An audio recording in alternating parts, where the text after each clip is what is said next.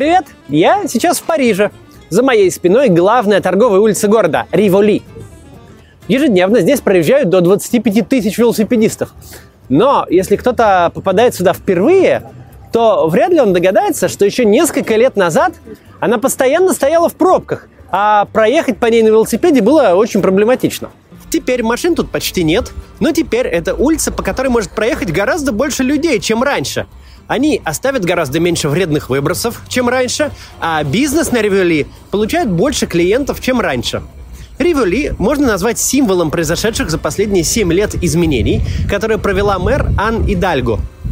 Сегодня поговорим о том, как за небольшой срок преобразовалась столица Франции, какие идеи преследовала первая женщина-мэр и куда Париж планирует двигаться дальше –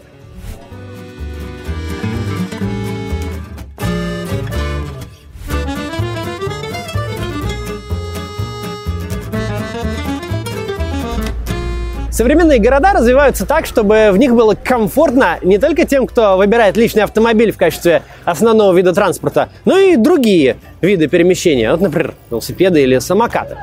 Времена, когда успешность той или иной улицы измерялись в пропускной способности, то есть количестве автомобилей, которые может за час по ней проехать, прошли.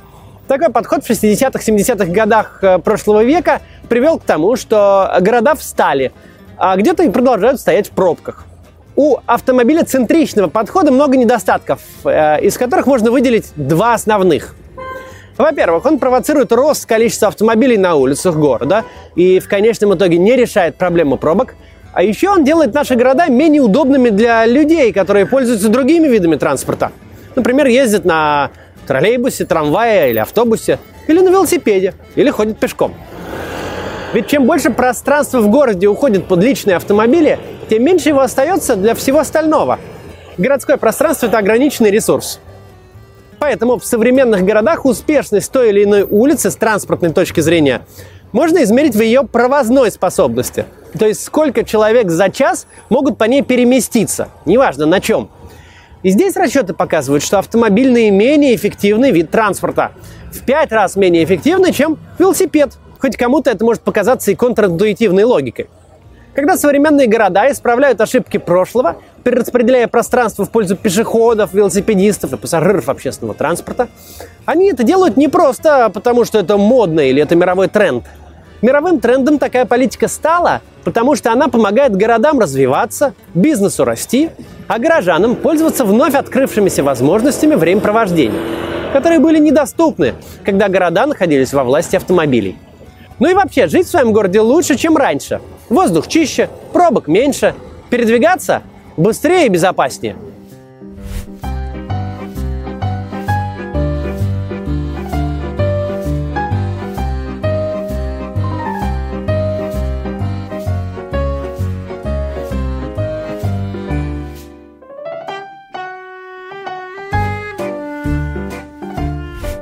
Преобразования в Париже начались еще при предыдущем мэре Бертране Делануэ, впервые избранном на этот пост в 2001 году. Он сразу объявил, что автомобиль больше не будет основным приоритетом городского планирования, а гораздо больше внимания будет уделяться общественным пространствам. Обещание свое он в итоге сдержал. При Делануэ в Париже появились выделенные полосы для автобусов и более 600 километров велодорожек – чтобы горожане чаще использовали велосипед как транспорт для своих поездок, был запущен велопрокат «Велиб», название которого было символичным. Оно получилось за счет э, сложения слова «вело» – велосипед и э, «либерте» – свобода. В городе начали летом э, закрывать набережные сены для автомобилей. Да и в целом он начал становиться дружелюбнее к людям –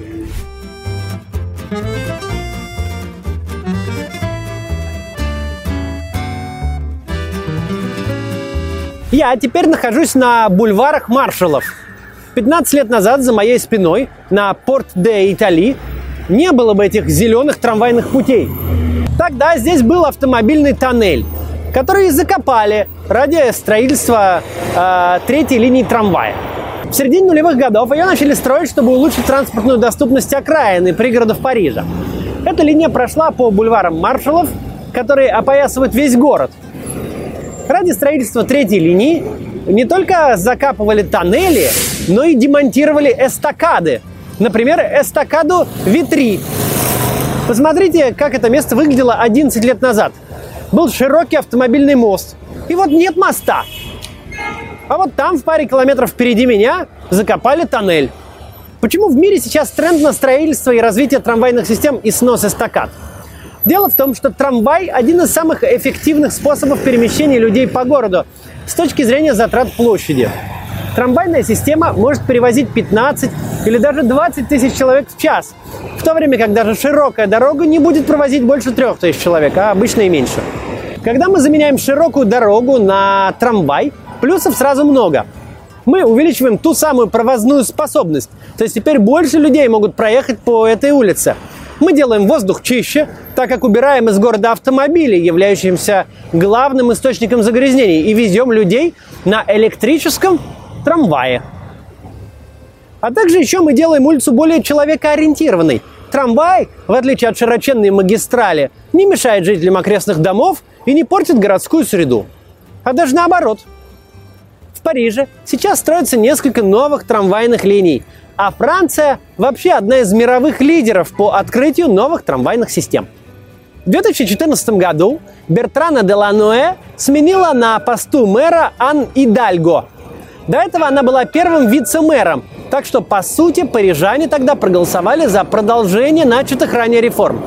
Но и Дальго не просто продолжила, а с новой силой взялась за преобразование города.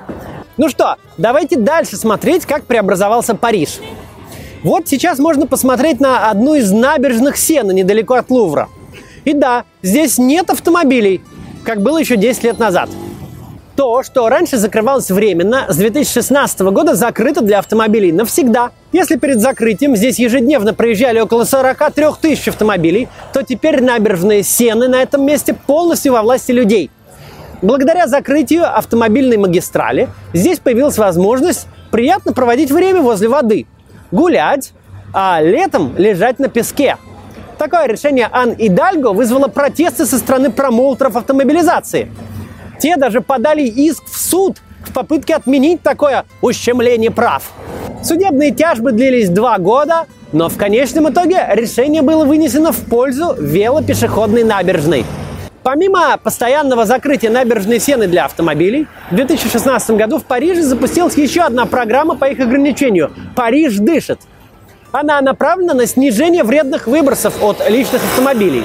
Эта программа действует до сих пор. Каждое первое воскресенье месяца улицы в нескольких районах центра закрывают для всех автомобилей, кроме машин местных жителей, экстренных служб, общественного транспорта и такси.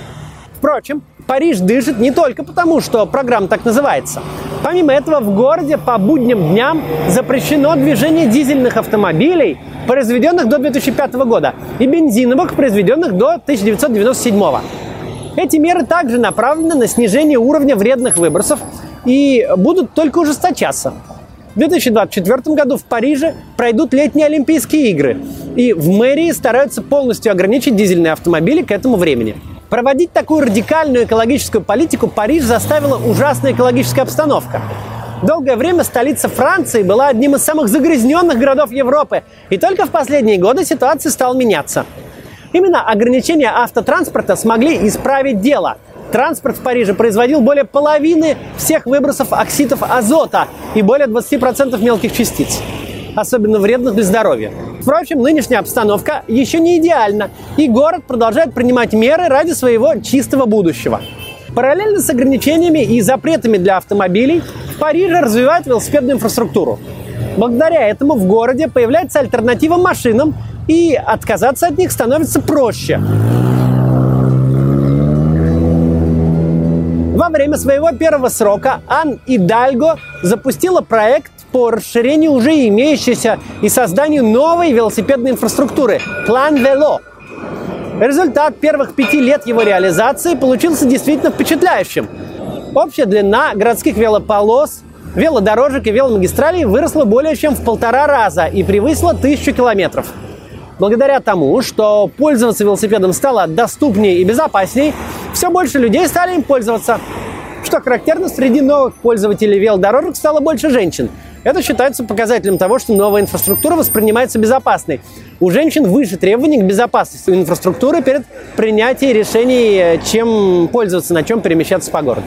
Вообще произошедшие изменения – наглядная демонстрация старого тезиса. Создайте инфраструктуру, и э, ее пользователи появятся. Если делать город удобным только для езды на автомобиле, люди выберут автомобиль для своих поездок. Если создавать условия для надежной работы общественного транспорта, им будут больше пользоваться. А если, как в Париже, развивать велоинфраструктуру, то улицы будут полны велосипедистов, даже если до этого их было не видно. Такое часто можно услышать относительно Москвы. Мол, зачем делать велодорожки, все равно никто не ездит на велосипеде. Так вот, именно что и мало кто ездит, потому что разрозненные велополосы в разных частях города – это мало похоже на то, какой должна быть велоинфраструктура города. В этом плане нам предстоит позаимствовать многое из Парижа. Например, сеть велодорожек там сделали почти как мы привыкли видеть с автомобильными дорогами. Помимо велополос, в том числе обособленных, на улицах города в Париже создали веломагистрали – широкие двухсторонние обособленные велодорожки, на которых еще удобнее разъезжаться велосипедистам. Давайте немного проедем по Парижу на велосипеде, я покажу, как тут сделана безопасная велоинфраструктура. Смотрите, как много людей на велосипедах. Это как раз пример того, что инфраструктура приводит пользователей. То есть, если бы такой велоинфраструктуры тут не было, ну, процентов 90 этих людей не пользовались велосипедами, их не было бы здесь ни прокатных, ни э, Личные велосипеды тоже находились бы дома, использовались бы только для прогулки в парках. А сейчас вот инфраструктура есть, и люди пользуются массово. Все они могли бы быть в автомобиле, но нет, вот ездят на велосипеде, занимают меньше городской площади, не портят экологию. Сплошные плюсы для города.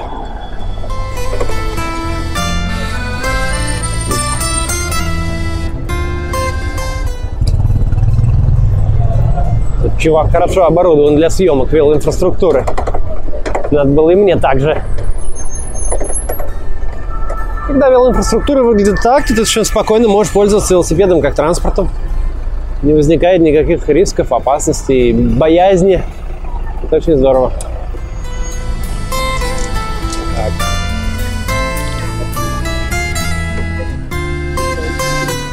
Оставить велосипед, где попал, нельзя. Нужно найти парковку. Потому что раньше, когда пока еще как-то это не упорядочили, весь город был завален велосипедами, самокатами, поэтому теперь, э, если ты хочешь оставить где-то, э, где нельзя, то 10 евро ты должен заплатить за это. Поэтому я сейчас поищу, где здесь парковка, и мы будем снимать. Представь себе ситуацию. Поломался принтер. У нас так и произошло недавно. Во время кампании его замучили в штабе, перестал подавать бумагу. Не такая уж серьезная проблема, чтобы вести в сервис. Мы нашли человека, который приехал к нам в офис и все исправил, заодно чернилами заправил. Но это у нас был проверенный контакт, а что если нет? Такие моменты возникают чуть ли не каждый день. Помыть окно, починить кран, перевести холодильник. Все это легко решается с помощью сервиса профи. Работает все очень просто – Запускайте приложение и забивайте в а, поиск описание задач. Дальше надо заполнить небольшую анкету. Причем тут можно указать, сколько вы готовы заплатить за эту работу. После того, как вы оставили заявку, останется только выбрать специалиста, который лучше подходит. При этом можно ориентироваться на анкету и на реальные отзывы, которые оставили другие клиенты. В чем плюс профи? С помощью одного сервиса можно решить комплексные задачи. Например, если вы планируете ремонт, Тут вы найдете не только бригаду рабочих, но и услуги по сборке мебели и уборке после ремонта. Всего на профи зарегистрировано почти 2 миллиона специалистов. Так что выбор большой. Кстати, если вы умеете делать что-то полезное и хотите на этом зарабатывать, вы можете зарегистрироваться как специалисты и получать заказы. Переходите по ссылке из описания, скачивайте приложение и находите профи для решения любой задачи. Сейчас я нахожусь на площади Бастилии. Еще три года назад, если бы я попробовал так встать, меня бы тут просто сбила машина. Вокруг колонны за моей спиной было организовано круговое движение автомобилей, а к самому монументу подойти было вообще невозможно. Теперь все иначе. Схему движения автомобилей изменили, а огромное пространство, которое раньше было безжизненным асфальтовым полем, вернулось людям. Здесь появилось общественное пространство со скамейками и деревьями, а вместе с этим возможность рассмотреть монумент вблизи – Преобразование площади Бастилии стало одним из семи реализованных проектов обновления площадей. Помимо этой площади были реконструированы площади Фет, Италии, Нации, Гамбета, Мадлен и Пантеон. Там произошли похожие изменения. Успокоение автомобильного движения и изменение его схемы, создание новых пространств для людей, озеленение. Ан Идальго во время запуска программы прямо отметила, мы отдаем больше пространства тем, кто хочет жить в более спокойном городе, где будет меньше машин. Один из главных показателей хороших улиц – люди задерживаются на них, чтобы провести там время – Хорошо сделанные общественные пространства как раз предлагают людям такую возможность. Здесь можно не только перемещаться из точки А в точку Б, а назначать встречи и встречаться с другими людьми, поглазеть на красивую витрину, удивиться красоте памятника или просто покачаться на качелях. Зачем это все нужно городам? Во-первых, если на улице приятно находиться, люди чаще будут отказываться от личных автомобилей, чтобы пройти пешком или проехать на велосипеде или на общественном транспорте в городе э, будет меньше пробок в таком случае. Ну, когда городская среда плохая, находиться в ней неприятно, то люди не будут тогда пользоваться э, пешеходной инфраструктурой и общественным транспортом. Во-вторых, от этого выигрывает бизнес. Если люди э, проводят больше времени на улице, они с большей вероятностью зайдут э, в соседний магазинчик, кофейню или что угодно еще. И в-третьих, сам город станет интереснее для людей –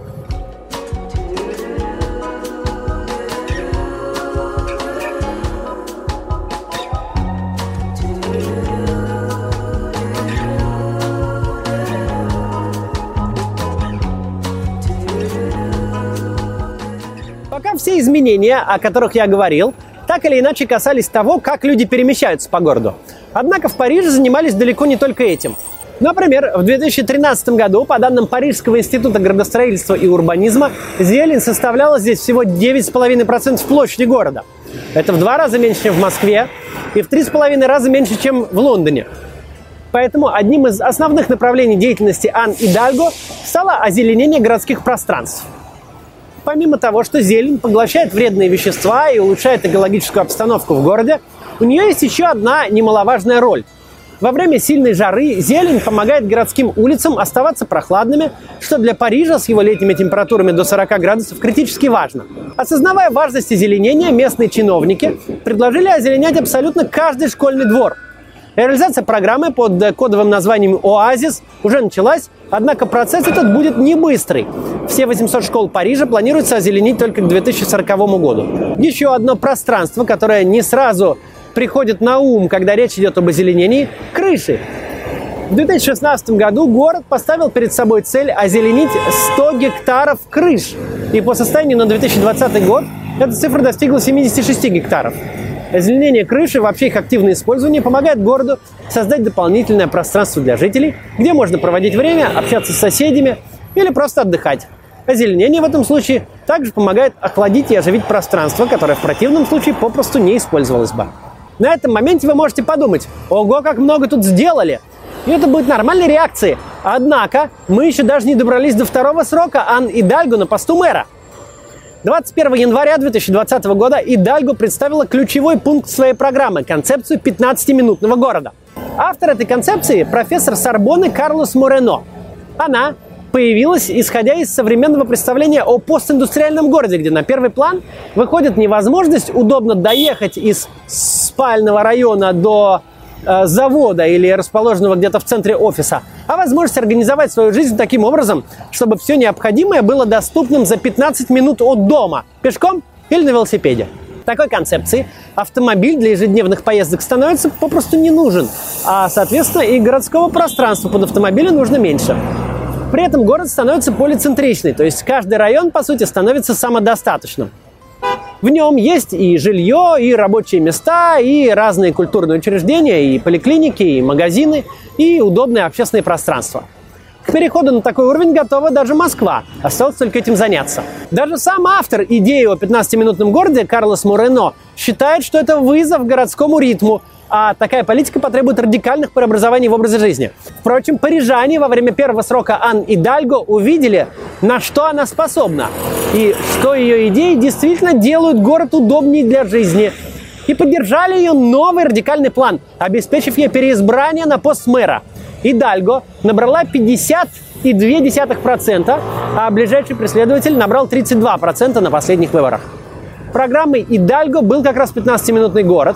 Но вообще ее предвыборная программа может показаться жителям Москвы крайне радикальной. Чем-то она напоминает разве что программу Ильи Варламова, которую он назвал «Урбан экстремизм». Но в Париже действующий мэр с подобной программой не только пошел на перевыборы, но и выиграл. Давайте посмотрим, о чем говорила Анна Дальга в программе. Ну, во-первых, про 15-минутный город, мы уже поговорили. Дальше. Город будет более удобным для велосипедистов за счет автомобильных дорог. Дальше. На всех улицах в Париже будет велодорожка, а все городские мосты будут защищены велополосой. Следующее. В Париже ликвидируют 72% всех парковочных мест на улицах города. Дальше. Движение автомобилей возле школ будет запрещено по утрам и днем, когда дети идут в и из школ. В каждом районе появятся пешеходные зоны. Центр Парижа станет недоступным для транзитных автомобилей. Кольцевая дорога станет бульваром, а движение на ней успокоит и сделают выделенку. На верхних набережных Сены запустят экспресс-маршруты автобусов. Приоритет на улицах будет отдан уязвимым участникам дорожного движения, пешеходам и велосипедистам. К 2024 году в городе планируется избавиться от дизельных, а к 2030 году и от бензиновых автомобилей. На содержание и благоустройство улиц и площадей и парков будет тратиться по миллиарду евро в год.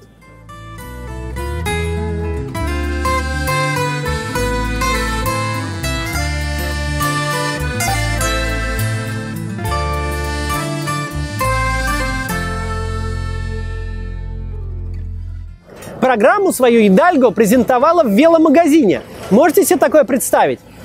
Думаю, у нас тоже нечто подобное скоро будет.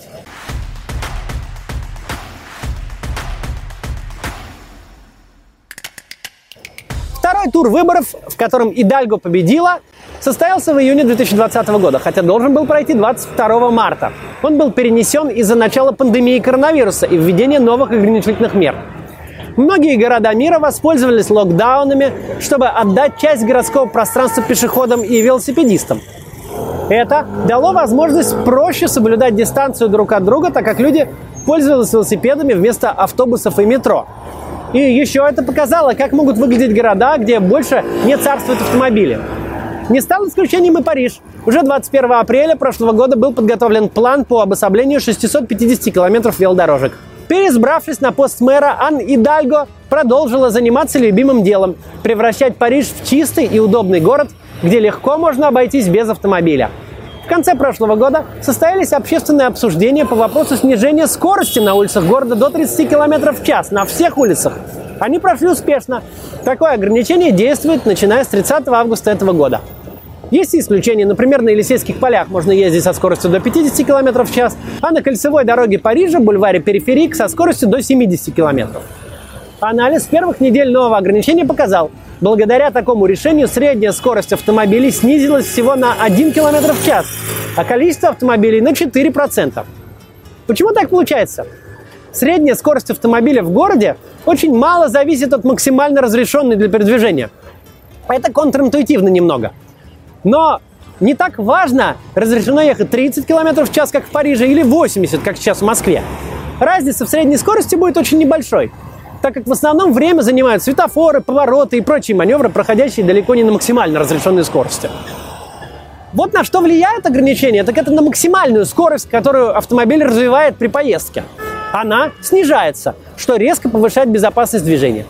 В общем, доедете вы до пункта назначения примерно тогда же, когда и при более высоком ограничении скорости, но ведь вероятность сбить пешехода снижается кратно. Ограничивать скорость очень нужно. И в Париже теперь можно ехать только 30 км в час.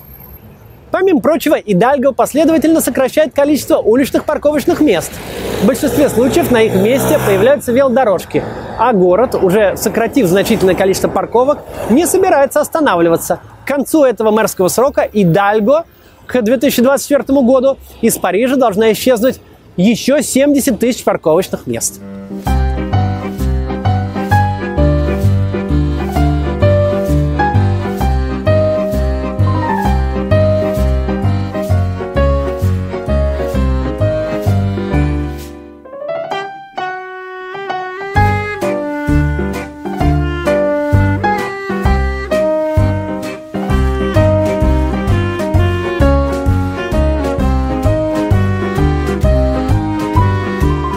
Пример развития Парижа в последние годы показывает, как успешны могут быть урбанистические идеи, если у политиков есть яйца их реализовывать.